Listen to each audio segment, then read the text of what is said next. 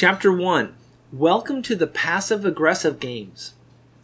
Thanks to millions of years of evolution, we're all pretty good at recognizing situations in which we're called on to compete.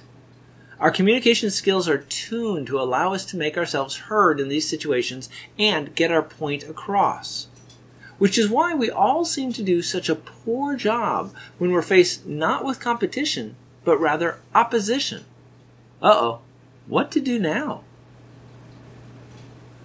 So, what is opposition? Opposition is what happens when the group of people that you're trying to communicate with are just dead set against what you have to say.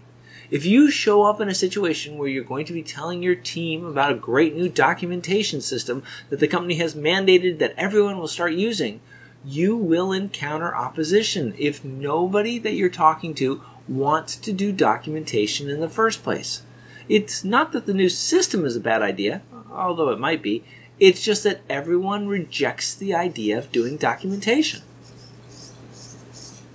What's funny is that although in our field of work we may struggle with how to deal with opposition, the folks who work in politics deal with it on a daily basis.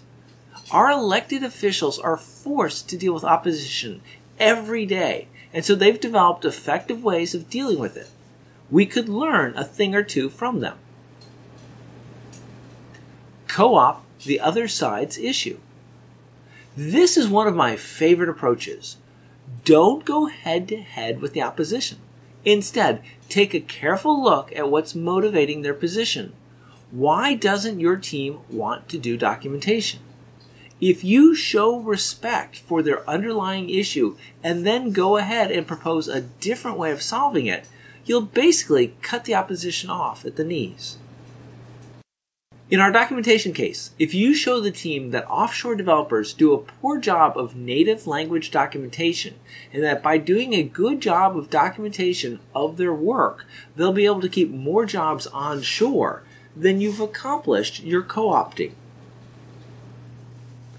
Redefine the issue. Initially, an issue may start out as a tug of war. In order to solve this problem, if you redefine it in such a way that it's no longer a tug of war, then you can win the other side over. In our documentation example, the issue could start out as a the company is telling us to do more work. This could be redefined as other companies have created products that interface with our product.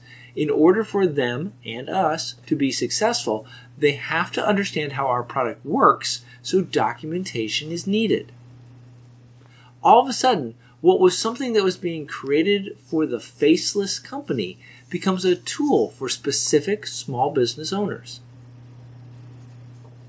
If you can become skilled at learning to distinguish opposition from competition, then you will have a hard to find skill that you can start to use proactively.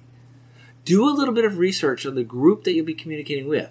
If there's a strong opposition to what you'll be discussing with them, it will probably come out quickly. Look for ways to co op or redefine the issue, and you'll have accomplished half of your job before you even open your mouth.